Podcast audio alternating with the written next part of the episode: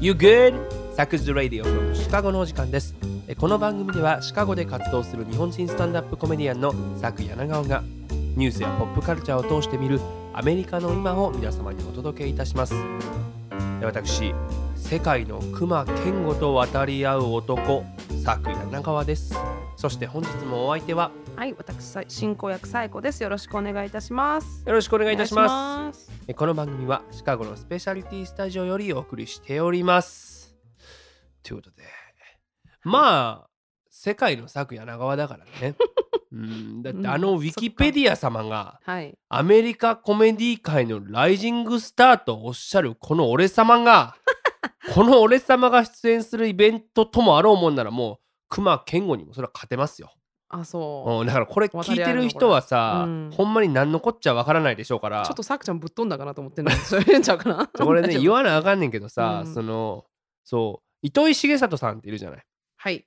で糸井さんが始めたほぼ日刊糸井新聞っていうまあウェブサイトがあって、うん。まあ、通称ほぼ日っていうねんけどほぼ日。そうまあウェブサイトって言ってももうその範疇を超えてね、うん読み物もものすごい充実してるし、うん対談記事とかもものすごい面白くてまあ本にもねたくさんなってるんだけど、はい。あとはそう手帳とかさものすごい売れてんねんけど、そのねほ。ぼ日がはい学校やってんのよ。でまあ、学校ってもそうそう、うん。そうカルチャースクールみたいな。いやオンラインじゃなくてあね。の本当に人入れて人入れてね。ずっ。と。うん。ああ、はいはいはいはい。これまで。だからいろんな分野の専門家たちがやってきて授業をしてこれまではいはい。も古典とかさ、なるほど。シェイクスピアとかね、うん。あと、なんだろう健康法とかもそうやし、はいはい。まあ、ニッチなテーマも結構やったりしてんねんけど、それが今年から実はアプリになることになったらしくって、ほこういわゆる実際の教室でさ、うん。まあ人読んで、ううん。えーお客さんの前でねやってる授業を撮影して、うん。それが動画となって配信されてあのほらうん。ネットフリックスみたいなこうサブスク制で、えー見放題でなるほど。見ることができるっていうのがあんねんけど、その栄えあるほぼ日の学校の講師に私選ばれまして、おお、それすごいね。ねありがたいよね。ちなみにテーマは？スタンダップコメディ入門というね。ね講座を担当して入門ですよ本当に。で最近そのスタジオ観覧のねはい。まあ、募集がホームページで始まったんやけど、うんまさかのね今回もうい同じ日に、うんえっと募集開始されたはい。講座が、うん。なんとあの熊健吾なんです建築家のなるほど。熊健吾さんですよほんとねだから国立競技場を設計したはい。男うん。そしてライジングスター どっちにするっていう。ちょっと今の言い方やったら、あの国立競技場の方が。ひあれよね、なんか響きがライジングスターやんか。いや迷っちゃうねこれは。迷っちゃう。だからこれがもし仮にザハ・ハディドが生きてたとしてもおそらくどっちももう申し込むかもうザハ自身迷っちゃうと思うんだよね。クマ or サク？っていうところでね安藤忠雄は多分僕の方に入れるだろうね。そうか。なんでかわからないけどこれは。全然テーマが2つとも違う、全く違うそうなんだよ。講義やけど。いやでもありがたいことですよすごいね。こんな機会をね,、これはもう僕は本当にスタンダップコメディの魅力を届けたいなというふうに思って。しかもね僕の方はまさかの3回講座なのよ、これ違うやつ3回って全部。そうそう内容違うね。いすごい。だからもう60分かける3回。でも集中講義みたいな感すじだよごいね。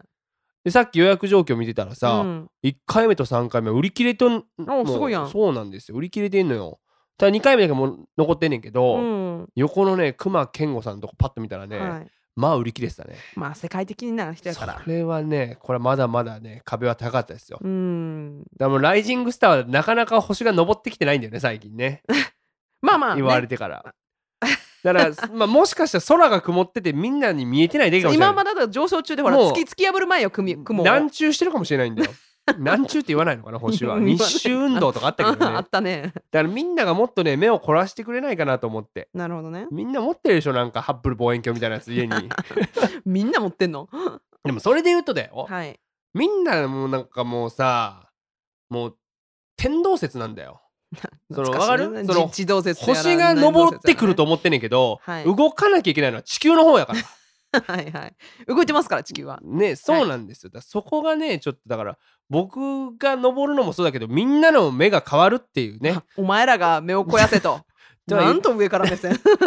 いや下にいるからまだあライジングスター。は全然登りきってない。ライジングしてんだからね。ということでね、えー詳しくはほぼ日の学校と、えー検索していただいてホームページ内のライブ収録に参加すると押してもらえればねこれ無料でご参加できますからね。お2回目やねだから。そうそう、ん。3月18日午後4時の回が、えーまあ、残席あるみたいなんでうん。東京神保町でね、そうそう。でもサイサイトでさこのまああのねこの番組、はい。リスナーの数の推移が見られんねんけどさ、あどこでみんな聞くのやめてるとか？そう、ん。最近このオープニングが長くて、うん。ここでかなりのリスナーを失ってるからあのさそれ結構毎回言っててさで結構改善はされてなかったんだよね。してないよね。すだからる気ないでしょ？今回はもうねこのもうすぐ映ると決めてるからメインディッシュに、結構話したけど大丈夫、うん、大丈夫、まあ、あの今オーバーしてますから。あですよね。本当に。行きましょう。ということで今週も行ってみましょう。最初のコーナー What's Happening America?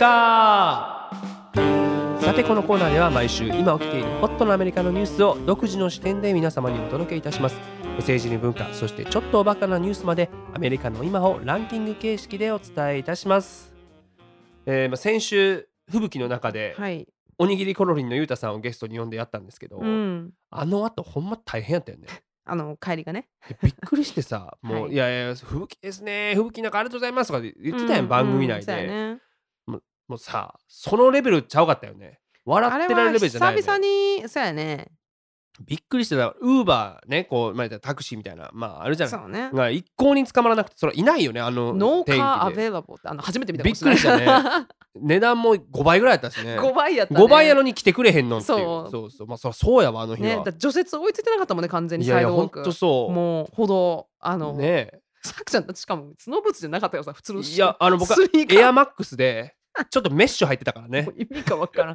意味がわかりません、だから電車走ってるけどさもうめっちゃ遅れてるし、だかはいらもうその駅から僕もうバス乗らなあかんからもうバスも来やんしあれね45分歩いたんですよあの中歩くのすごいねやばいでしょ？だって私あの次の日にうん。外歩いたんやけど、うん。それでも足場悪すぎて目的地に多分ねあの1.5倍ぐらい時間かかってでしょ？うん、だからもう道なんかほんま誰も歩いてへんいしやあれは歩かないよ誰も。なんかね本当に初めて雪がシンシンシンと音したもん。シンシン降るって僕あれ音じゃないと思ってたんやけど、うん。シンシン音がしてたよ。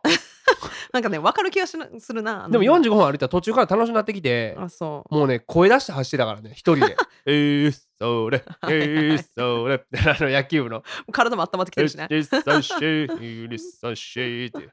そうそうそう。でもなんかあれそれでたら2年前の冬にさ、はい。あのポーラーボルテックスなんて呼ばれる、うん。記録的な寒波が中西部襲ったことあったじゃないですか、はいあのアラスカえ超えたよね。シベリアより寒いより寒い。そうそう。南極より寒いという。そうそマイナス35度しかも、はい。なんかもう映画「デイ・アフター・トゥモロー」みたいなやつだもんね、はい。本当に。であの日もなんかこれ外出しない方がいいよみたいな、まあ、 advisory が出てたんやけど。ー出てて誰も歩いまあ、うん、ほぼ歩いてなかったよね。その日さなんかうん。サエコさんと鍋しながら飲飲みませんでしたっけ？あれ。あべした。ね。え休みやー言うて。でキムチ鍋したよねなんか。あれキムチだったっけ？キムチ。で僕それはっきり覚えてんねんけどその、うん具材の買い出しに行ったんよあの時、はいはい。もう出るやいない鼻毛凍ってまつげ凍って あハイコールでみたいな。痛かったもんあれ。そうであん時も確か声出してランニングしたんですよ It's a shiny, it's a なんで歩いてたんって話だけど そうね そう。でもそうそうそれで言ったらね先週の放送の翌日、うんこうなんかねこうゆうたさんも、うん。おにぎりコロリン始まって以来初めて臨時休業したってあもう雪で？うん。だ車が動かされへんから。あそっかそっかそうそうそうほんまねあれは除雪が本当に追いついてなかったねだからまあ今日ニュースでもありますけど、はい。本当に今週はアメリカ各地で寒波がやってきて大変でしたから、はい。えーまあ、早速ニュースの移っていきたいなと思います。お願いします。第3位テキサス州で寒波停電被害が相次ぐ南部のテキサス州では寒波の影響で停電被害が相次ぎまた気温の低下に伴う水道管の破裂などから水道水に異物が混入するトラブルなどが発生したとのことで人口の約3分の1にあたる2900万人に対し一度煮沸してから口に入れるようにというの勧告が出されたとのことです。というニュースね、はい、まあほらテキサスっていうとさ、うん。どうしてもこうあったかいところっていうイメージがあるじゃない、そうね。まあ、実際にあったかいんやろうけどあったかいけどうん。でもまあほら日本の3倍の面積あるわけよテキサス州って、はいはい。でまあ今回もうこの寒波でね、うん。ある地域でははい。30年ぶりに摂氏でマイナスになったっていうところそうで。です。ね。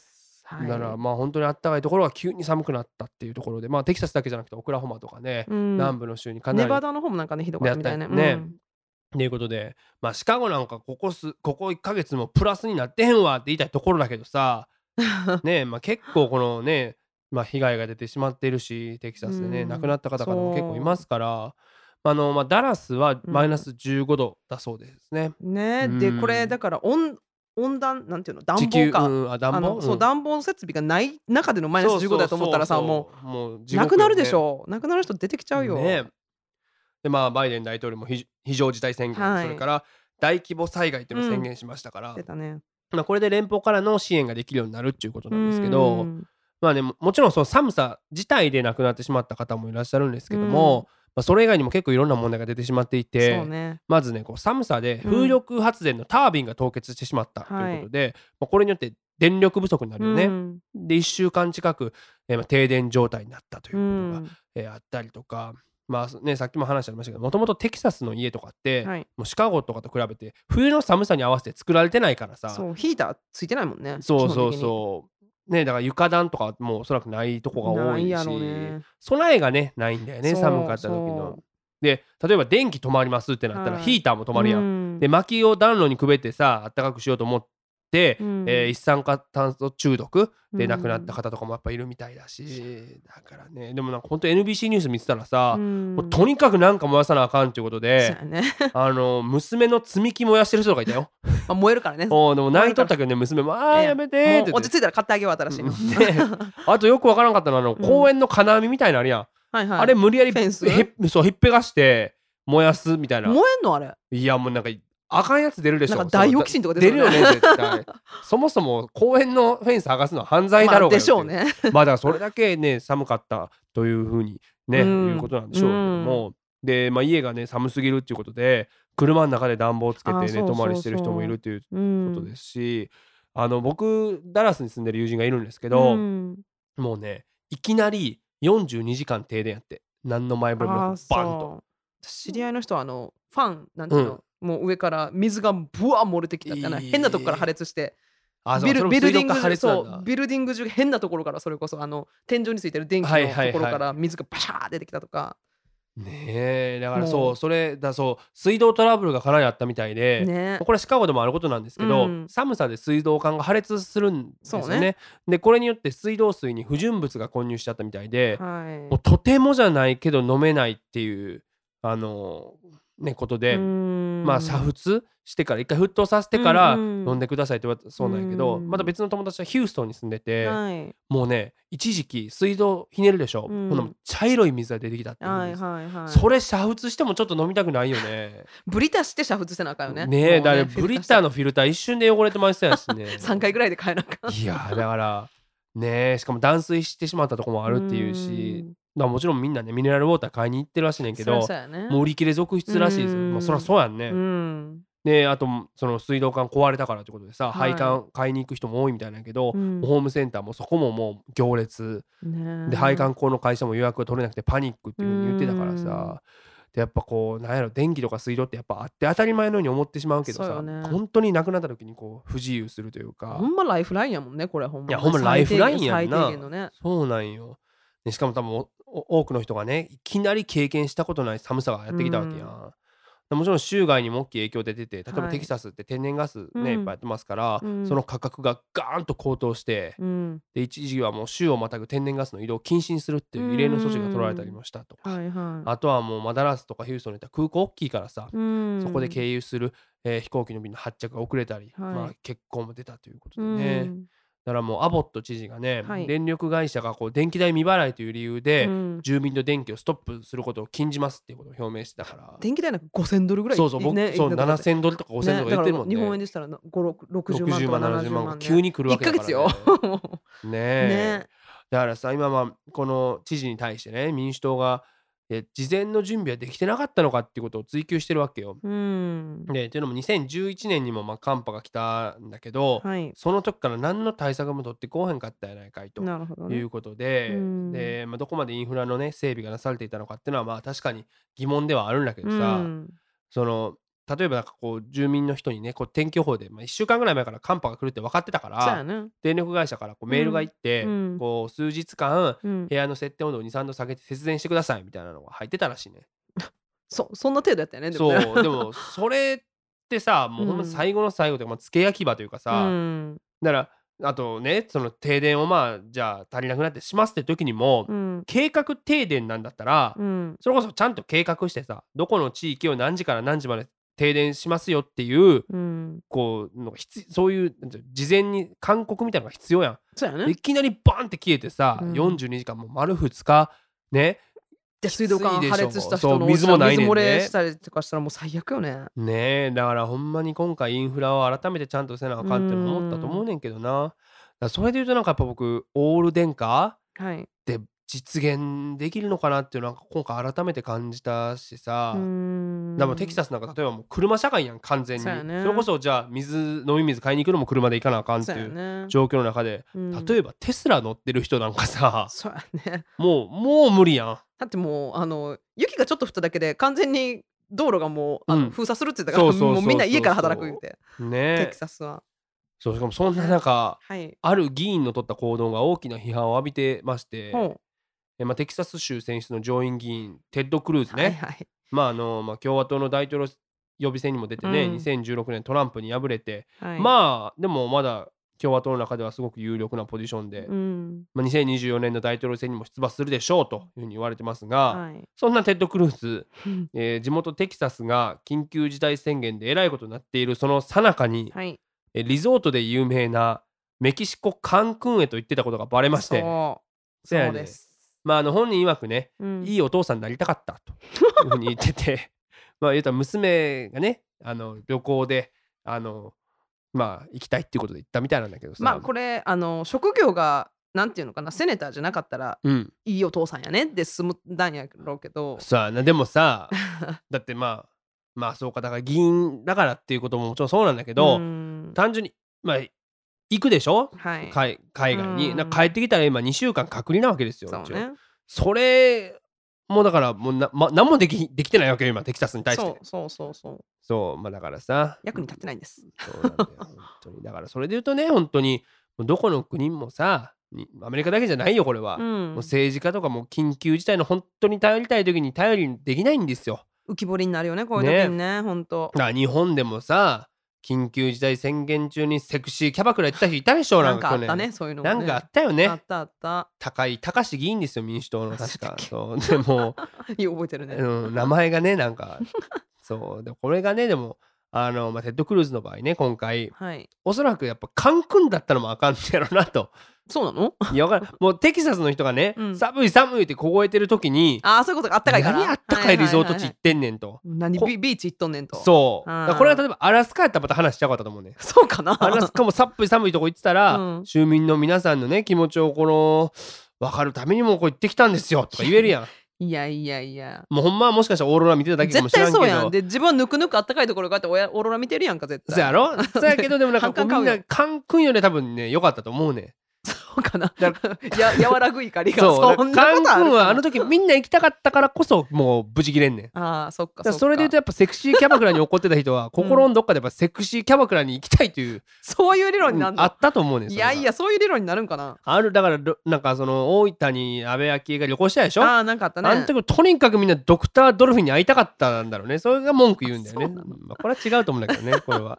だからまあこういう時に本当にね、議員としての資質が出るなと思いますよ、あ本当に。でほんとそうよも結局ね、政治家が守ってくれると期待していたらいけないと思うから。しすぎてもいけないよね。そうなんですよ。うん。だからもう自分の身は自分の身で守るしかないと。本当そうよ。知識は必要ですこういう時に。そうなんですよ。うん。だからまあ今回ね、まあ、シカゴとはね、違う州ですけども、はい。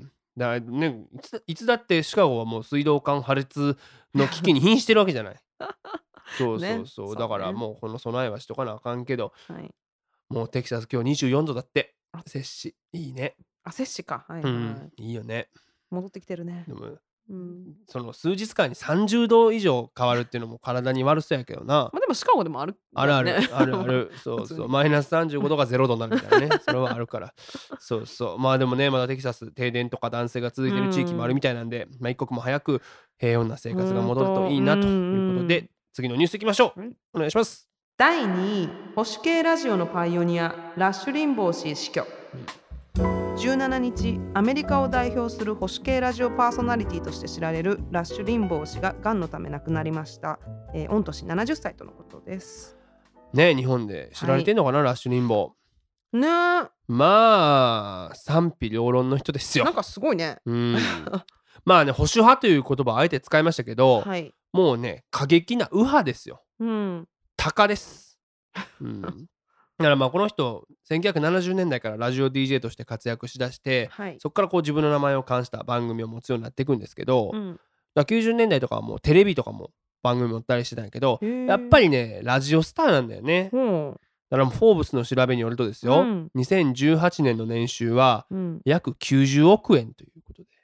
ラジオ DJ メインで90すごいよね。うん、だから吉田照美さんとかもラジオスターじゃないですか日本。どんぐらい稼いでんやろね日本のどうなんかなその収入いやそうえ調べたらさ、はい。吉田照美さんラッシュリンボーと、あのー同じ年に生まれて誕生日そうなんや。10日ぐらいしか変わらないんだよ。だから90億ぐらい稼いでんじゃないかな。日本で90億いくんかなって いや行かないでしょ行かないよね。そうそう。でこのね1983年からずっとやってるはい。ザ・ラッシュリンボーショーっていうのがあるんだけど、毎週2700万人のリスナーがいるんだってうーんすすごいねよね本当に。すごいすごい。サクズレイディオの何倍だって話ですよ そこ比べちゃう？いや比べるよ本当に。でもまあねこのラジオっていう旧時代のメディアとねまあ見なされてますけど、はい。こんだけの人がまだ少なくとも耳を傾けてるっていうのはねいやそれはすごいなというふうに思いますけどただまあその内容に関してはねまあしばしば物議を醸してきたわけでございまして、はい。まあ、そもそもさこの人と、まあ、ももっと言うとこの人の番組が人気を獲得していった背景っていうのは、うん。まあ、1987年にうんアメリカ連邦通信委員会、まあ、FCC ですよねはい。がせんもう、えっと、公平原則っていうものを廃止したことがきっかけなんですよ。でこの公平原則って何かっていうと、はい。1949年に制定されてんねんけど、うん。要はアメリカの放送事業者は異論のある問題について相反する意見を放送することが、まあ、あの義務付けられてたわけです。はい。だからまあどっちもやれよってこと、うんうんうんうん。そうそう。でその中立性が求められてたんだけど、はい。えーこれをまあ1987年に廃止したと。うん。いうことで、えーまあ言ったらまあ簡単に言うと偏った放送ができるようになって、はい。えーそういうリスナーをどんどんどんどんえー獲得していったと。なるほどね。だからそれが87年でしょ、うん。で、えー88年からこの番組も、うん。えー一部の地域限定だったのがうん。全国放送になってんのよ。あそうなんやそうそうそう。でまあこれまで番組内でね、まあ結構問題発言が行われてきて、おまあ、前提としてね、うん。この人自身勉強はしてると思うし、うん。まあ、そう信じたいんだけど、ーうん。この人のポジショニングとしては、はい。こう無知な白人男性っていううん。ことで、まあ、多くのもん多くの問題をまあざっくばらんに語ると。専門家としての知識というよりは、うんまあこの人の結構こうなんていうのね感情とかに、はいはいゆまあえー依拠する意まあ、見が多い、個人的な観点でってことね。だからもちろん例えばね記憶に新しいところで言うと大統領選あったでしょ、はい。あれはもちろん不正があったというスタンスですよ。うん。あともう Q アノン的な陰謀論ももう大好き。ディープステイト大好き。あれ、さくちゃん、花、あの、キーアンいや、そうや僕 Q アノンって言ってたね。うんここから聞いた人ほんまやと思うから。そうそう。あとあーそうだからコロナもただの風邪ですよね。彼にとっては。はいはい。であのーコロナがこうさ蔓延しだした初期の頃とかは、うん。これはあのトランプを失敗させるための武器なんだというね発言とまあ、かもポジショニングがしっかり本当に典型的な白人、分かりやすいでしょ、うん、おじさんな感じ。そう。だとこうバラック・オバマが大統領の時は、うん、えー彼はアメリカ生まれじゃないから大統領の資格はないんだっていうねはいはいはいはい。陰謀論をずっと言ってましたし政策に関してもまあほぼ否定だよね、うん。オバマケアとかもちろん。でも結構けん典型的でしょ？だか典型的やね。らまあどんどん言ってるけどもちろうん。ん移民受け入れに関しては反対でね、反対。で地球温暖化対策についても反対。ね。まあ、ね。分かりやすいでしょ？でしょうねって感じね。あでもこれすごいねあの過去にね、うん。えー新聞に載る指名手配犯の写真はうん、全員写真がジェシー・ジャクソンに見えるって言ってるんですよね。このジェシー・ジャクソンってあの公民権運動の指導者の黒人なんですけど、レイジストですもん。ね露骨だよね。あそうあことだからかんよ。まあもちろん LGBTQ も嫌いですよでしょうね。だからこれはねあのなかなかパンチ効いてますけどエイズが蔓延しだしたね80年代に、はい。番組内で罹患者の名前を名指しで中傷。最悪やね。でこのコメントおアフリカでは何でもかんでもエイズと呼ぶんだ。そうすれば援助が得られるからだと。これはすごいね。もう行き過ぎてるな。ね。でもまあこの人で一番有名なのはアンチフェミニズムのことまあなんですよ、まあ、でしょうね。ねだからもうフェミニズム運動に関しては、うん。要はもう魅力のない女たちが社会の中心に入れるように始まったんだっていうあのーコメントを残しててですね。ほ女性をフェミナチと呼んだほか、えー女が男より長生きなのは女の方が楽に暮らしてるからだという発言うん。でだから森喜朗と気が合うねこれは。うそうやね。あの仲良く談笑してたらいいんじゃないかなでもレベルがもうう違うもんね本当に。でもこれがねあの2800万人にまあ毎週愛されてるわけだからもちろん、すごいね。ねもちろん彼が代弁してくれてるって思う人もいるだろうし逆に嫌悪感があるから聞くんだって思ってる人もいるだろうけど。それもねだからみんながみんなサポーターとは限らないよね彼の意見に対して、そうそう。ん。でもそれでこの番組でも前ちらっと紹介したことがあんねんけどさ、はい。黒人で女性でうん。レズビアンっていうイギリス人のコメディアンがいるのね、はい。ジーナ・ヤッシャーってだけど、うん。その人がステージで言ってたジョークに、はい。私はトランプが嫌いな5つの要素のうち3つを持ってるわ。女で外国人でレズビアンようん。だから今私がムスリムに改宗して名字をロペスにしたら完璧ねって言ってたんだけど、これ面白いね。でもそう面白いでしょ、うん。でもこれあながち間違ってないと思う。そうやね。うん。このラッシュリンボーのリスナーは割と本気でこれを思ってる人が結構いるんだろうなと思って、あーなるほどね。そう。でもちろんねトランプ本人とも仲が良くてですね。まあでしょうね。うん驚きはないね。そうだから亡くなった日もトランプ自ら FOX ニュース出て哀悼のコメント言ってましたけど、うん。このコメントがねやっぱりなかなかね噛み応えがあるというか 伝説的存在というのはそうめったにいないけど、うん。彼はまさに伝説だったな。彼を毎日聞いていた大勢にとってそれは宗教体験のようなものだった。もうね宗教的体験ってもうこれが全てをなんかこう表してるよね。本当そうよね。なんかあの地方なんていうのユタとかあの辺出身の本あ。当クリスチャンのあ白人の人みたいな聖書至上主義でもあるし発想がかあと彼の意見に毎半ばこう洗脳されてた人もやっぱいっぱいいるだろうし、んんまあちなみにトランプね2020年、えーこの、えーリンボーにアメリカで文民に与えられる最高栄誉 大統領自由勲章を与えてますから。ね。すごい、え まあさもちろんこんな発言をしてきた人やから、はい、全く受け付けない人がいるってのはまあそれはもう想像つくやん。そうやねもちろんそれはざっくり言えばリベラル層だと思うねんけど、うん。もちろんそれだけじゃなくてね多くの人を傷つける発言が多かった。まあ当てはまる人はねそうそうそう。ね。傷つくよね。でもね、うん。この彼が死んだ後、うん。本当に多くのリベラル層これいわゆるカッコつきね、うん。カッコつきのリベラル層が SNS とかでうん。このニュースをシェアしながら、はい。あ今日は人生最高の日だとか、うん。死んでくれてよかったせいせいするとかうん。今日はリベラルにとって勝利の日だとか書いてんねんけど、はいはい、まあ、僕の周りにも結構いたのよそれやる人が。でもその後も例えば社会的に地位も名誉もあるね。例えばうん。イェール大学の教授とかもつぶやいちゃったんだって。う、ん。なんかそれはなんかこうなんだろうな。こう僕の中ではすごい違和感があるというか、はいはいね、この人の死とかをじゃあ喜んでうん。それを世界中にこ自分のコメントとしてアップするのって、うん。それこそリベラルでも何でもないし、まあもっと言えば僕自身自分をリベラルだと思ってるけど、うん。そういう人たちの発言でうん。逆にこうリベラルの言説を貶めてないかっていうことを思うのよ。う。んでもちょっと前にも例えば、うん。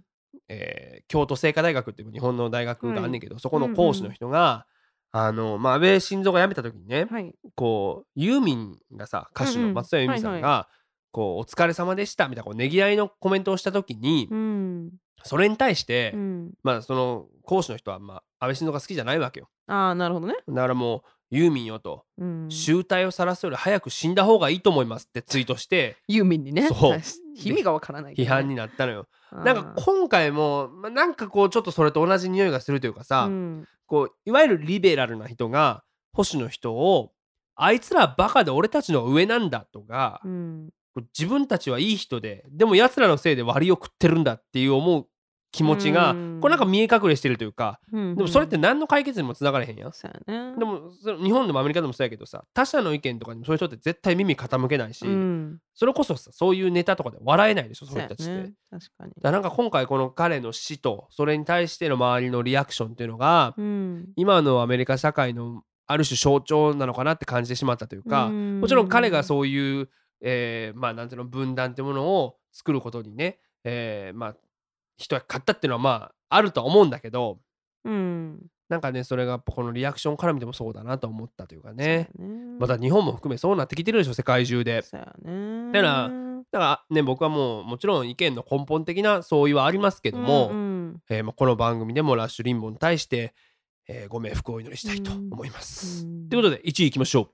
第1位コメディ劇場セカンドシティ買い手が見つかる。お新型コロナウイルスに伴う経営の悪化で売りに出されていたシカゴの劇団セカンドシティが地元の投資ファンドとの間で合意しべ売却に至ったことが発表されました。ねということでね、はい、まあ僕に関係するニュースでもあるからね。はい。セカンドシティね。見つかってなかったよね、私。そうやねんね。ね、意外やったなあれ。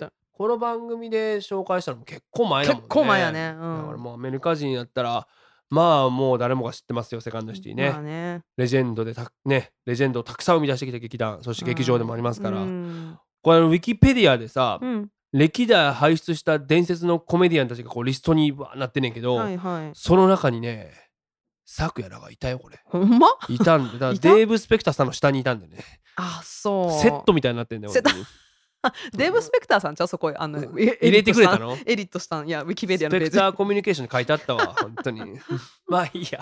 でもそうこの番組でもね以前お伝えしましたけど、まあ、コロナでね、まあ、セカンドシティだけじゃなくて多くの劇場がまあ経営が今悪化してしまってて、うんまあ、他のクラブとかはねもうまあ感染のペースが落ちた夏とかは一旦空いてたんだけど、はい。セカンドシティの場合はもう3月から全く開けてなくて、うん。でまあ、しかもセカンドシティの場合は企業とか学校とかでまあワークショップをしてたから、うん。しかもかなり大きくやってたからさそれが一気にできなくなるとやっぱりね経営っていうのはしんどいんだろうなと思うんですけど、はいまあ、とはいえシカゴの象徴で、うん。なんならアメリカコメディの象徴のようなとこだからさ、うん。まさかなくなりはしないだろうと思ってたけど、うん。結局やっぱね売りに出されたからね。びっくりしたよね。これも取り上げたよねこれそうそう。そうでもそっからはその音沙汰なかったからちょっと心配してた部分があってさ、そうやねうん。だからもういつ開くのかもしかしたらなくなっちゃうんじゃないかとかも思ったし、うん。そしたら先週急にこのニュースが入ってきて、はい。えっとねシカゴの投資ファンドの ZMC、ZMC ってところがうん。もう買い取ったみたいなんですけど、うん。ねだからまああのーまあ社長がねそこのグランドセフトオートっていう、大きいゲーム会社のうん。チーフエグゼクティブなんだって、なるほど。まあだからまあそういう人がこうやってる地元の企業なんだけど、うん。いくらやったのね？ね。いや僕もなんかさ資産家の息子だったら買いたいよね、そうやね。でいやほんまだってうん。セカンドシティやで、そうやね。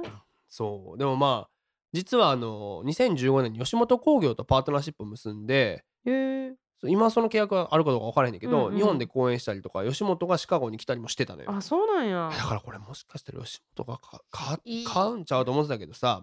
うん。やっぱそこはね地元のシカゴの企業の方が絶対いいもんね、うん。いやそう。日本の企業入ってきたら反発食らうんじゃないかなと思うな。それはそうだよね。うん。だからやっぱどどなそういう意味でもちょっと興味があったのはどこに落ち着くのかなってそうやね。やっぱシカゴの投資ファンドがね、はい。えー行ってしかもそこはトロントにも支店があってでセカンドシーもトロントにもあるからそういった意味ですごく合ってたのかなと思いますけどあとデトロイトにもあるから、うんまあセカンドシーはデトロイトに閉めてしまったんだけども。はあなるほど。そうそうそう。うんまあでもねシカゴの街の人も本当に愛しているクラブですし、うん。劇団ですからね、えーまあでも本当ねこれから経営体制含めどうなっていくかまあまだ未知数な部分が多いねんけど。あ難しいよね今後の経営をどうする。本当そうわからないからね。うん。セカンドシティ自体は1959年にできて、うん。1980年に1回だけオーナーが変わってんだよね。そのそれこそ売りに出されて、うん。で、まあ、その時をさ僕実際に見てないから、うん。いろんなことがどんだけ変わったかっていうのは分からへんねんけど、うんそのね80年にオーナーになったアンドリュー・アレキサンダーっていう人がね、はい。もう50年ぐらい実質セカンドシティのトップに君臨してたんだけど、去年の夏突然辞任してさうん。で理由はねそのまあセカンドシティに出てた黒人のパフォーマーが、はい。黒人というその人種をステレオタイプ化させた演目が多いっていうことでうん。そう訴えたのよそこを。なるほどでまあセカンドシティこれまで本当にダイバーシティをずっと推し進めてきたし、まあ、それは成り立ちからしてもそうなんだけど、うん。だからこそまあその人が降りるっていう決断をしたんだよね。なるほどね。そこをまあ重く受け止めてね。でまだ今回まあ経営体制こうやって変わりますけど、うん。まあ、僕はこれからも立ち続けるし、うん。立ち続けたい舞台だから、まあ、早くとりあえず元の状態に戻ってくれないとなっていうそうやね。まあうん。ねそこは思うので、うん。まあだってこれからオンライン化とかは多分ないと思うんだよね、まあ、舞台が戻ったら、ままあそう思願うけどね。うん、だってあんな立派な劇場がねあるしね。そうでもそれで言うとさそのはい。スタッフにも結構影響が出てて、ああなるほど。そうだこの売りに出されてた間にほぼ全てのスタッフがうん。一時解雇されてるわけですよ。そうやね。閉まってるもんね。ね、でもめちゃめちゃ優秀な人たちじゃないですか。うんうん。で僕ちょうどその時ね僕シカゴでインターナショナルコメディフェスティバルっていうか、まあ、なんならもうコメディ万博を開きたいと思って、うんうん。こう周りの信頼できる人たちからこう話をどんどん持ちかけてたのよ。うん。ほんならちょうど仕事なくてさ、はい。時間のあるセカンドシティたちのもうセカンドシティの重鎮たちが、うん。このプロジェクトにこう参加してくれて。あそうなんや。そうそう。心強いね。いやそうだから今ミニセカンドシティみたいな感じで万博の準備をさせてもらってて、へえでもみんな2 3 0年選手なんですよね。でもいろんな賞を作ってきた人たちだから。あじゃあすごいやん。いやものすごい勉強になるね、うん。なんか一個一個。でもその人たちになんか命令出さなあかん立場なわけやん。ああそっか。もう手震えるで本当に。ダブルクリックできへんもん。そうそう。だからもうねセカンドシティのまあおかげやん。これも全部うん。ねだからなんとかね成功させて恩返してきたらと思いますけど、うん。だからこれリスナーこのニュース興味あんのかな？なんかこの、まうーん。いやコメディファンにはもうビッグニュースそうやんやね。でもそれ以外の人はさあれだよね。あのセカンドシティよう出てくるけどこのサクズレイディオでみたいな。知らへんでってなってるよな。だからもう、まあ梅田花月かな？みたいな。そうそうそう。そう劇場であるしもう言ったら吉本興業そのものが買収されたみたいなニュースだから。あそうやね。そうやね。そう。ねまあまあそうやね。大きい、うん、そうそうそう。大きいニュースだもんね。ねだからまあそうそう。とにかくシカゴといえばセカンドシティですから、うん。えーここからのね展開にも期待ということで What's Happening アメリカのコーナーでした、えーここからはサクズウィークリーアップデートのコーナーです。ということでねあれなんですよ、うん。私あのこの番組にも言ってますけども、はい。3月15日に、えー書籍「ゲラップスタンダップ戦うために立ち上がれ」が出版されるんですけど、うん。もう1ヶ月切ってんのよね。そうやね。早いねということでね それに伴いまして、うん。あのーまあ、プロモーションも兼ねてはい。日本に一時帰国することになって。ほねだからオープニングで喋ったほぼ日の学校とかもちろんそうなんですうけど、うんうん。他にもまあラジオテレビとかまあいろいろ出てきますし出版記念イベントとかもね、まあ、やっていく予定なんですけど。忙しくなるねじゃあ。ね、うん。でもほらコロナの影響次第やからさまあもちろんそこら辺まあねもうどこまでできるかっていうのも、まあうんちょっとまだ未知数だし、うん。とりあえず僕隔離せなあかんからねあそうか行ったそうやね。らねだからまあ今んとこラジオ8本、うん。イベントも5本テレビも1本決まってるんで。全部日本よねこれは。そうそうそうそうそう、んすごいね。だからまあ本の内容もスタンドアップの、うん。まあもう本当に最良の入門書だと思うので、うん。ね自分で言いますけども。そうでも本当にまあなかったからね今までああいうあんまりそういうタイプの本が。だから、えーまあ、リスナーの皆さんもぜひお手に取っていただけたらねスタンドアップって何なんだろうなみたいなね。そうそうそ人から。うねだから、うん。ねあと実際にイベントとかでもお会いできるといいよね。そうね。それこそさっき言ってた講義そうそうそう。ほぼ日でした？そう。だからねこれからどんどん発表できていくと思うので、まあでも今回ね結構忙しくてどこまでそのプライベートな時間が持てるかっていうのは分からないのが現状なんやけどさ。か。まあでもほら日本行ったらこれは食べておきたいなみたいなのとかってあるやん。ああそうやねそうやねそうやね。そういう会話って結構こっちのさあるよね。日本人ですんねんけど。する。する帰この質問今さやこさんにしたら何が浮かびます？パッとパッといあのごめん今5品ぐらいパパってこういいよ。エクセルファイルで送ってくれてもいいですよエクセルはもう全然いけそうやね。でもその浮かんだやつは何？パッと。お寿司。多いねこれ言う人。うん、うん。焼肉。ああいい。家のご飯。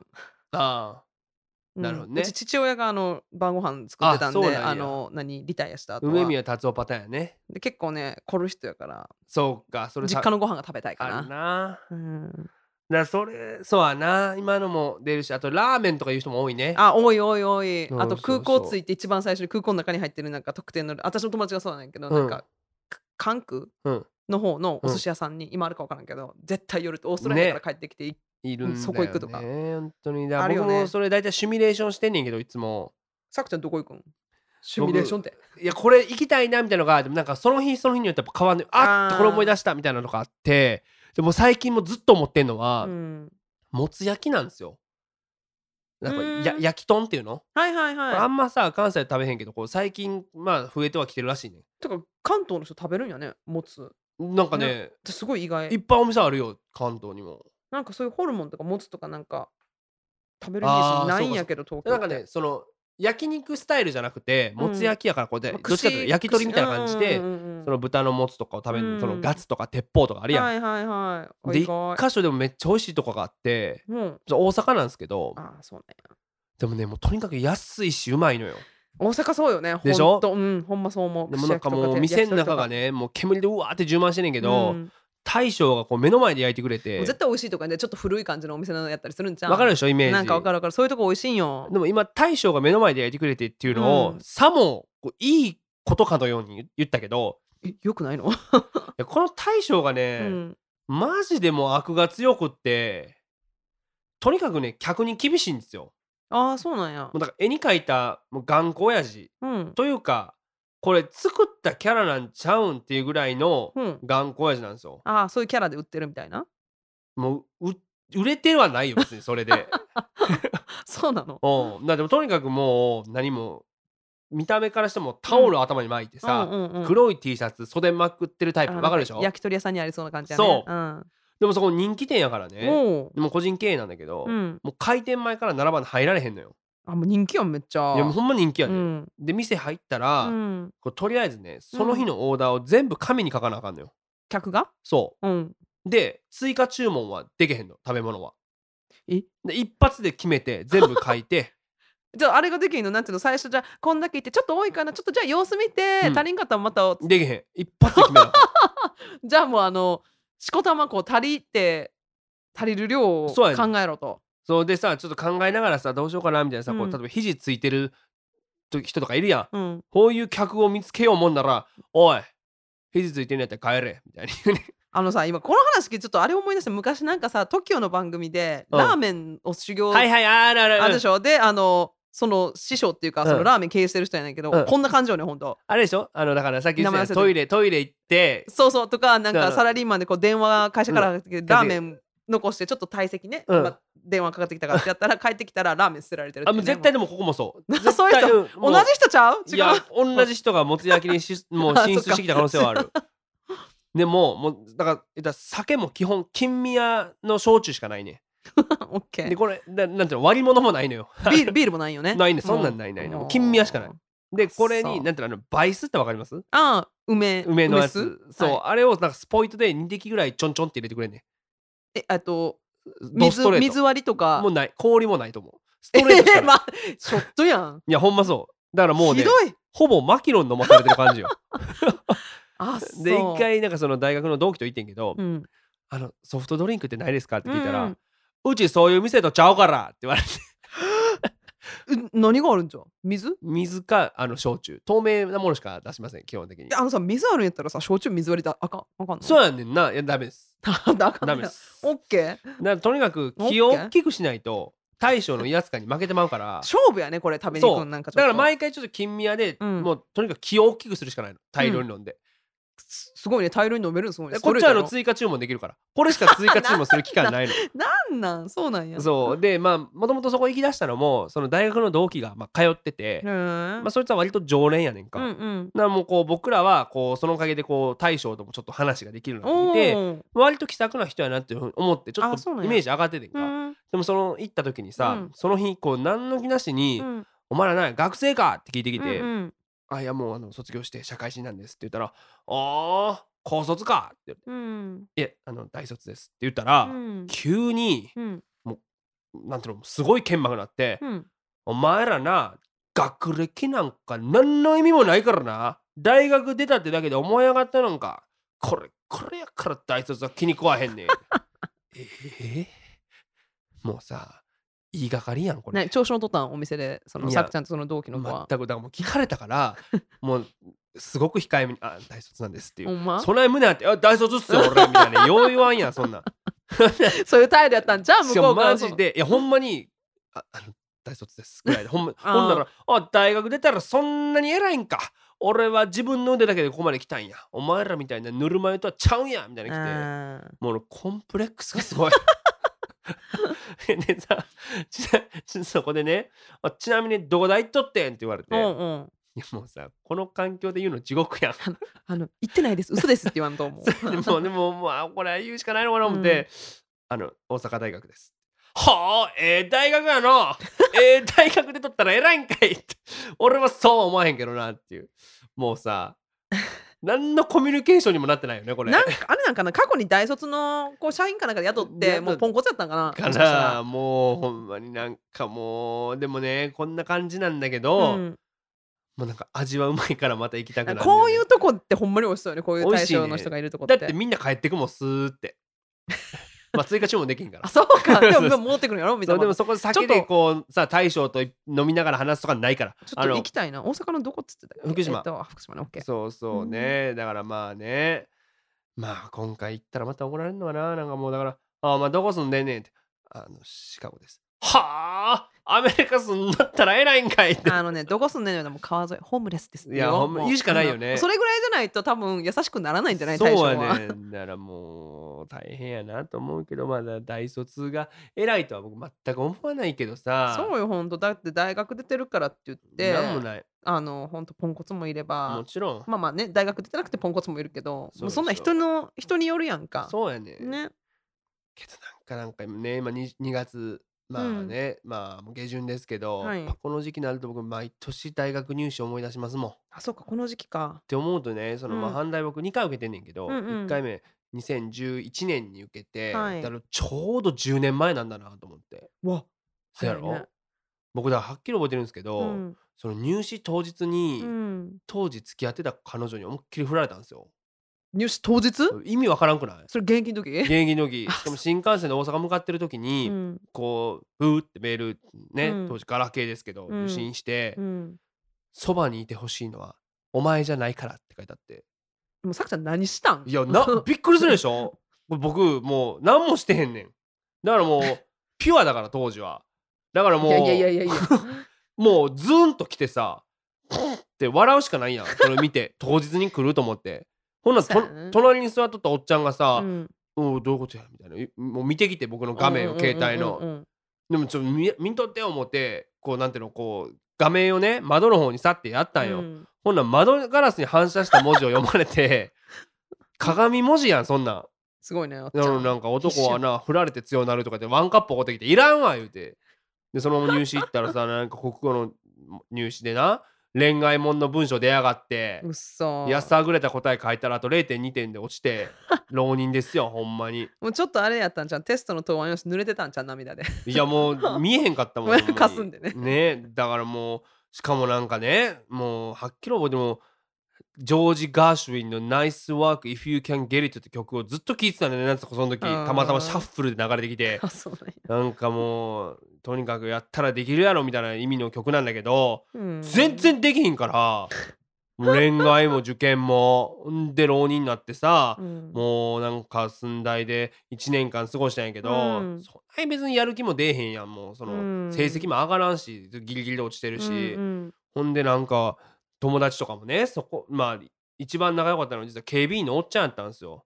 寸大の？そう、うん。で倉持のおっちゃんというおっちゃんに毎日「ちょっとおっちゃん今日やる気なくなった？どないしよう」って言ったら「うん。そっか。そしたらなこれ揉んでて右行ったとこにうん。あの夏目漱石のありがたい言葉書いてあるからあの行ってみて元気出してこいって言われて。どういうこと？どういうこと？なんか今言われるがままに「ほんまっすか?」って行くやん。ほんならなん壁画か壁画ってこと？いやなんか大きい石碑みたいなのがあってうん。公園にね記念碑みたいな感じ？そう、ん。でそこに「我が輩は猫である」って書いてあって。どうやってもやる気出る思それってんと思って。さその横になんかちょちっちゃいこう探したわなんなら花壇ちょっと掘って。何もも書いてへんくってそのままもうゆっくり帰ったったよ本当に。まあまああ警備のおっちゃんなりの元気づけ方なんやろなさくちゃんそうでもそんなねもうことして大学4年ね入って4年間勉強したのに、うん。あ大卒でそんなに偉いんかいって言われんねやったらもういかんかったよかったな思って高卒の方がいいもつ食べられんだからと思ってね。あそんなことしてるのかな。ちょっとね。高卒言われたらなんか AV 出すんかな。もつの。ねえいやそんなんはないでしょあえ AV ね。AV ってそうね。あ AV あごめんなさい。EV 高卒のお前にはこんこんぐらいのビデオ出しとけばいいやろみたいな 出してくるかと思った。違うなんでやねん。もつ焼きのおじちゃんやから。そういうことね。いまあ EV のね。ね、EV 出してくれるといいですけどね。はい。まあ、ということで、えーまあ、今週のサクズウィークリーアップデート、魔界の話、前略のしか前略シカゴよりのコーナーは、サク柳川一時帰国しますでございました。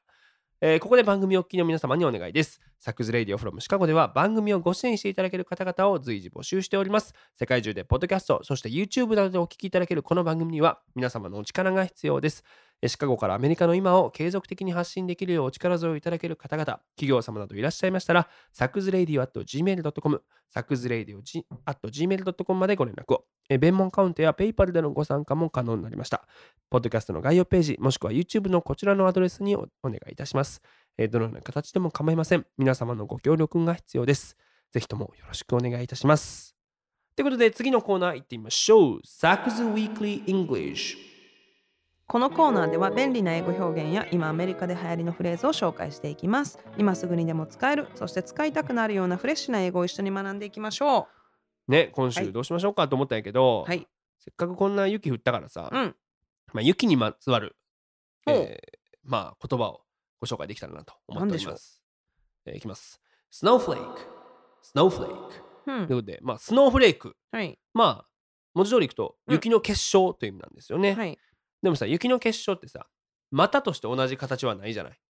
そほうの全部一個一個形が違うでしょ？って言うよね。そう。だから、まあ、えっ、と、みんな違ってみんないいと。つまり、個性を褒めたたえる言葉として、うん。君たちはスノーフレークなんだよ、なんていうふうに言う、うん。まあ、表現があったわけですよ。うん。ただこれがね、近年意味合いが少しずつこう変化してきておりまして、はいはい。まあ、要は雪の結晶のように、うん。もろく壊れやすいもの、うんえーつまり傷つきやすいことをまあ揶揄する言葉へと変わってきてるんだよね。うん。で、まあ、とりわけミレニアル世代など、まあ、似た日本で言ったら、まあ、ゆとり教育を受けてきたゆとり世代に近いと思うんだよね、うんうんうんうんまあ、僕らもそうだと思うんだけど。だからこうみんな違ってみんないいって言われ続けたせいで、はい。社会の競争にも対応できずすぐ傷つくやんみたいな文脈で使われだしたと。そうやね。でしかもね最近さらに、えーこれがまあ政治的なこう要素もはらみながら、うん主にリベラル層などのじゃあ過敏な人に対して挑発的な文脈でも用いられだしていると。いうところが一つ特徴かなと。う。んそうだから言うたらポリティカルコレクトネスに分敏感すぎる人とか、はいはいはいまあ、いわゆるソーシャルジャスティスウォーリアそうとかもねそうだよね。うんうんそうそうそう。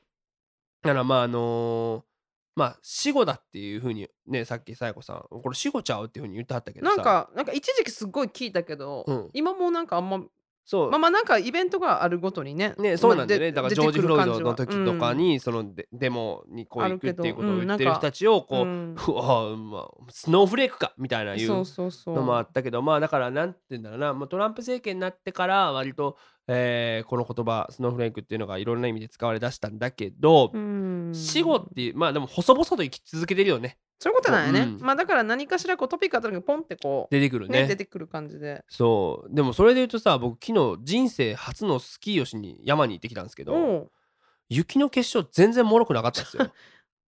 全部ゴーグルについて、うん。人生初すごいね、そうだあの小学校中学校とかでやさスキーってないやってない合宿みたいな。スキー合宿やけどそのスキー自体あのスーって滑るのはやってない。雪山に行かされただけ。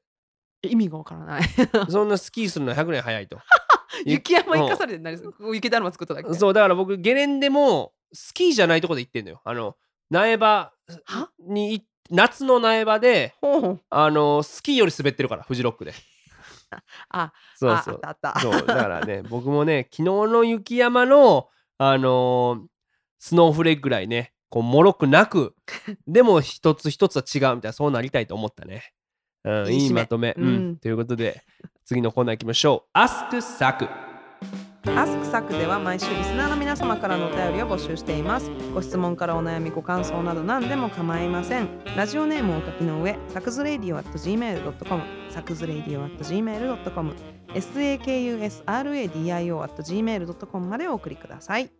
ということでね、はい。えー今週質問が、えーまあ一通いたい質問っていうかまあご感想のね、うん。えーまあ、メールを一通いただいたんですけども、はい、まだあのさばききれてない2通がありますからこれをね今日はちょっとさば、えーさばいていきたいなそんないいのあの、うん。小出しにしてかんでいいの？やっぱねあのーなんていうの？貯金はない方が僕はいいと思うんで 大丈夫次回なんかもういつも来てませんみたいなことになったらもうもコーナー。だもう貯金があると人は満身に変わっていくから。これよくない？さくちゃんだけじゃない 僕はもうおう。金も貯金しないって決めてるんで。すごいね。うん。かっこよく言ってるように聞こえるけど、あのただただ管理ができない人のほんまにしか聞こえないですけど。使いすぎちゃうの。あ、そっか。団長のリボ払いっていうのは多いよね。団長の思いでリボ払いっていうのね。あなってないですけどまだ。はい。ということで、えーまあ、2通ね、今回ご紹介したいなと思うんですけども、1つ目、えーラジオネームタコベルさん。サクさん、サイコさん、こんばんは。いつも娘の寝かしつけ中に、えー吹き出すのをこ,、えーこらえながらイヤホンでこっそり聞いていますありが。とうございます。毎週アップしてくださる最新話だけじゃ足りなくて、過去のエピソードまで遡って聞いているのですが、チャイニーズバットマンがさわさわしか受けなかったとおっしゃっていましたが、えーそういう時どんな風に気分転換されていますか？人前に立つお仕事ですとやってしまったという時があると思うのですがメンタルの回復方法を教えていただきたいです、えーちなみにチャイニーズバットマンを撃ち落とすの流れはうっかり吹き出してしまい娘がびっくりしてしまいました。ということで。受けてるやん。うん。かのあのねタコベ滑っルさんに。た話をして受けてるっていうね。まあありがたいですよ。いやいやまあね。人のか価値観です、ね。人それぞれやから。ね。はいとりあえずいつも子育てお疲れ様ですってことですよ本当に。あありがとうございます。ねぎらうね。いや、本当ですよ。だから、何？この、なんだっけ？このメンタルの回復方法？滑った時のね。ないかな？でもこれなんか過去の作図レイなんでシーズン1かな、なんかこういうさうん。受けなかった時みたいなの喋ってなかったっけ、言ったかもね。だからうん言ってたその、ようない気や、がする。その、なんつうの？リカバリー法っていうか。あ、レスキュージョークの話とかはしたけかな。ど、でもね、その、こう僕、簡単にこうフジロックで滑ったとか言ってますけど、うん、こう、やっぱ、滑るとさ、とにかくやっぱ落ち込むのよ、そら。まあ、そらそうやん。うん、だってお客さんってさ、時間とお金とソウルを捧げてきてくれてるわけでしょ、うんうん。その人たちをさ笑かせられないっていうのはさ、うん。もうその人たちを不幸にしてるってことやん。うん。でしかも僕アメリカに来てさやってるからはい、海外でかい、ね、海外からわざわざやってきて、うん、その人たちを不幸にしてるってことは、うん。もうテロリストと一緒なわけよ ほぼ。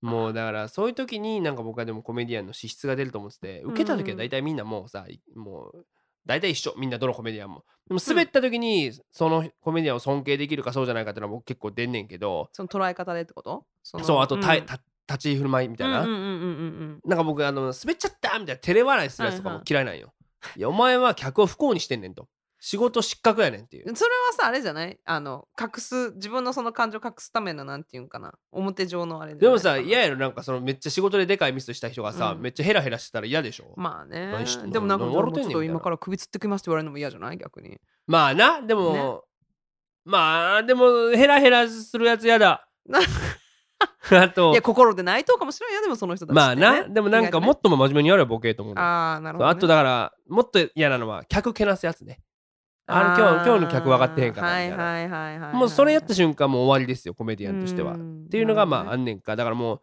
なんだろう。もうまあこれ野球やってたから野球でもそうなんやけどさ、うん、もうまあ打てない打席はあるやん。そうやね。らその打席でさどういうふうにこうねあのその後やるかで第2打席って変わるやん。うんもうそのまず打席の中でもさファールで粘って、うん。ピッチャーになるべく食らいついてるやつと、はいはい。見逃し三振で帰ってくるやつの第2打席が違うし、うん。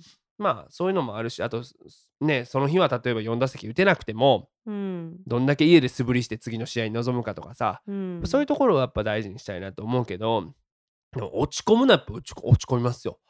まあ。だってもう。落ち込まんってなってもう鋼の精神よね完全に。いだから僕サイコさんいつも鋼のメンタル持ってるっていうイメージなんやけど。や私多分ね外に出ないだけで結構メンタルはそんなに強い方だと思ってないんだけどね。いやでも僕サイコさんが落ち込んでるのは見たことないよ人前に出さないから基本的に。家で泣いてんねや。そうそう入れなくタイプです。そうなんや。はい。まあねだからこのいろいろねこうなんていうかこう気分転換いろいろとさ友達と喋るとかさ、うん。映画見るとか美味しいもの食べたりとかあねそうそう。音楽聴いたりとか。あるけどうん。なんかやっぱね映画とかでも例えばなんかその時にすごいテンション高い時に同じ作品見ても違ったりするやん。そうね。確かにそう確かに。そういうのとかはなんかこう面白いなと思うし。うん。ねなんかあなんか落ち込んでるなっていうのが分かったりしますけどね。まあだからもう切り替えていくしかないからさ、まあ、だから毎日舞台ある時とかも嫌でも切り替えなあかんかったけどさ。どうだからどうやって切り替えたん？ですか気分転換とかさ。いやもうでも次のショーに集中するしかないよね。ああなるほどね。もう考えないってこと、うん、だって次のお客さんを笑かさなあかんからさ、うん。っていうのはあったけどでも今この例えば月1とかだと余計にきついから早く戻ってきてほしいなと思うんですよね。リズムを作る意味でもっていうのはまああるということで。ほう。いいんじゃないですか？1つ目。はい。2つ目いこうか。うん。えーラジオネームセックスマシーンさんからですね。えー、サクさん、サイコさん、こんにちは。はじめまして。こんに。ちは。えー去年の7月の朝日新聞の記事を見てサクさんを知りました。阪大出身であることや28歳であることなど自分と重なる点が多く、それ以来ずっと気になっています。サクズレイディオは今年になってから聞き始めました。アメリカの今について知ることができる番組は貴重です。毎回楽しみにしています。えーサクさんの学生時代のインタビューを拝見しました。先進国で初等教育に演劇がないのは日本くらいだとおっしゃっていたのが印象的でした。そこで質問させてください。初等教育における演劇とはどのような内容を指導するものなのでしょう？そしてそれによってどんな教育的効果があるのでしょうか例えば日本が明治維新以降に唱歌を指導することで子どもに標準語を習得させたように演劇教育によって言語発達が促されるといったことがあるのでしょうかサクさんの持論を教えてほしいです。ということで、すごい質問来たねこれはがっつりと答えなあかん質問来たで。これむしろさそのあのほぼ日の講義で語った方がいいんじゃないの？やんな。がっつり言っとくかでもこれ。いやていうていうのもさ僕この番組の音楽の話とかもよくさせてもらってきたんやけど、うん。あの大阪大学文学部音楽学演劇学専修ですから私。はい、演劇も一応専門なので、うん、まあ、ちなみにあのこれ僕あの大阪大学文学部演劇学専修ですって言ったらもうこれもつ焼き屋の大将は今もう音声ミュートにしてるから多分。なんや演劇習っとうからな偉いんか偉いんか。これはうん。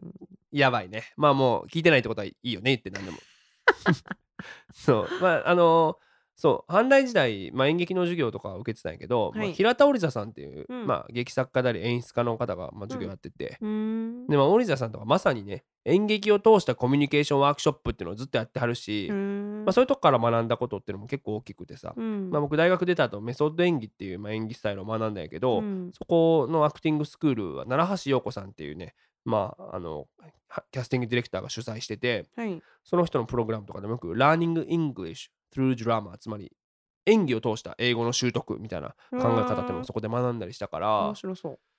まあだから一個一個質問にお答えしていきますよ。まずなんだっけ？海外において初等教育における演劇とはどのような内容を指導するものなのでなのでしょうかっていうことなんだけど、うん。でこれほんまにね先進国の中で演劇が初等教育において必修科目じゃないって日本ぐらいなんですよ。あそうなんや。そうそう。うで例えばさなんかハーバードとかあるやん、うんうん。MBA でではね、あのドラマが必修なの演劇が。うーんなるほど。あとマサチューセッツ工科大学 MIT とかあるでしょ、うんうん。は芸術科目つまりダンスか演劇が必修なんです。はいはい。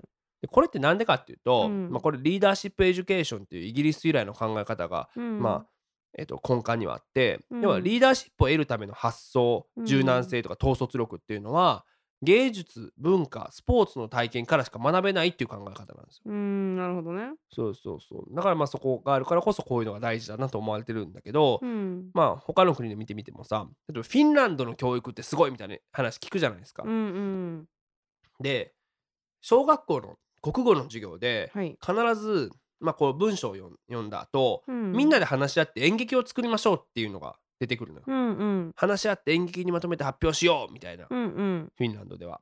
でこれってどういうことかっていうと、うんまあ、文章とか読むじゃない作品に触れるじゃないですか。うんでそれについての感じ方は人それぞれでいいよと。はいはいてかむしろその方がいいよねと。うんでもそれだとさ社会生活が営めないじゃない、うんみんなが天然バラバラなこと言ってたら。うんだから、まあ、何らかの形で集団として共有できたものを時間内にアウトプットしようねっていう考え方なんですよ。なるほどねでじゃあ日本の国語のさ教育とちょっと比べてほしいんですけど、うん。じゃあ日本で文章読むでしょ？うん。で筆者の言いたいことを50字以内で述べよはいはい。つまり感じ方を一律に求める傾向ですよね。うん。でそれに対して先生が丸か×かで採点するっていう、うん。まあ、だから逆のこうアプローチなわけですよ。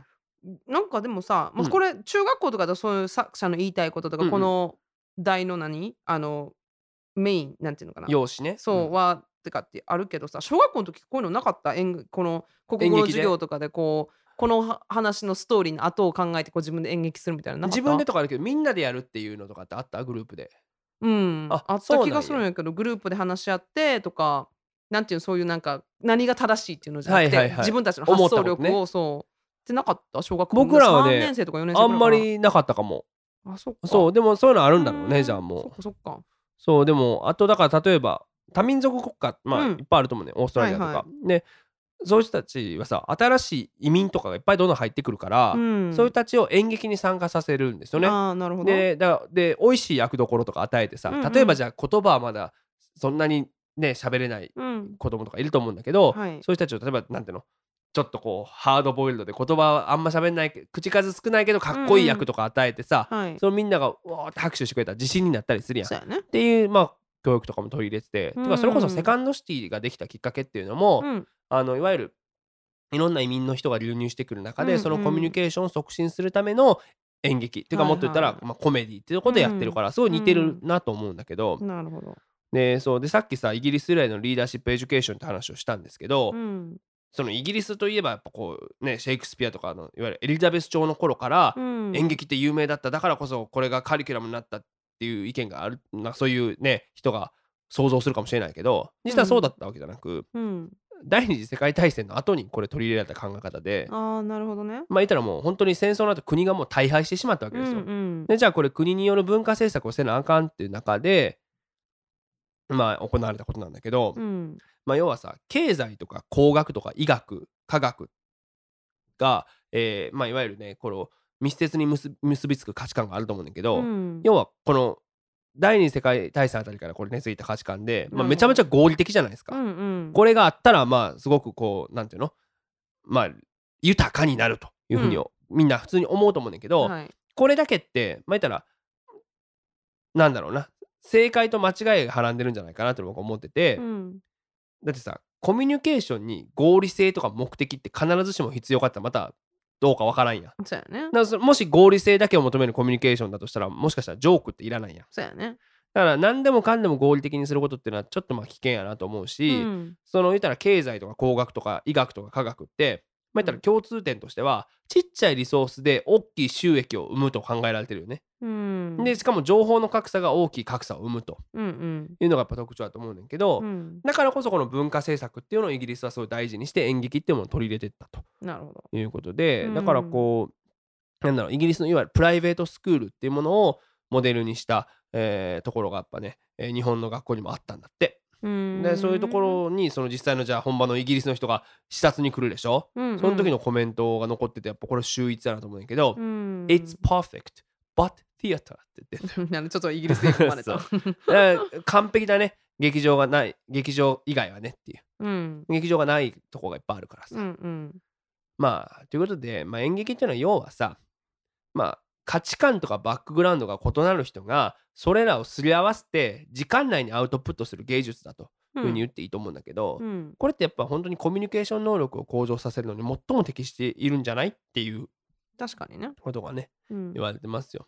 で、まあ、それで言うとアメリカではね public speaking っていうのが必修だったりするじゃない。ね。うんから人前に立って要は喋ること、うんまあプレゼンとかも必要だし結婚式のスピーチとかさいろんな人生でさ、うんまあ、することは絶対あるはずなのに、うん日本だとそれをあんまりな習わせてくれる科目ってないでしょ？ないない。だって本当じゃあ前に立って1分間でじゃあはいなんか自分でテーマ作って喋ってみたいな。うん例えば何か売ってって言って。はいはいはい。まあ私もそこにあるあの日本から持ってきた3色ボールペンをこれを売ったのを覚えてるもん。ね、うんショーテルなんていうふうに言うけどねそういうの。そうそう。そうだからそういうのとかってすごくこう日本だと慣れてない人がやっぱ多いか多かったりするし、ねえそうやね。まさにさ人前立って喋るってもうスタンダップコメディじゃない。うん。だからもうそういうことがあってメソッドがあるからまあセカンドシティもねプロが入って50年以上スタンダップコメディとかインプロってものを教えてきたし、うん。そうそう。だからなんだろうね。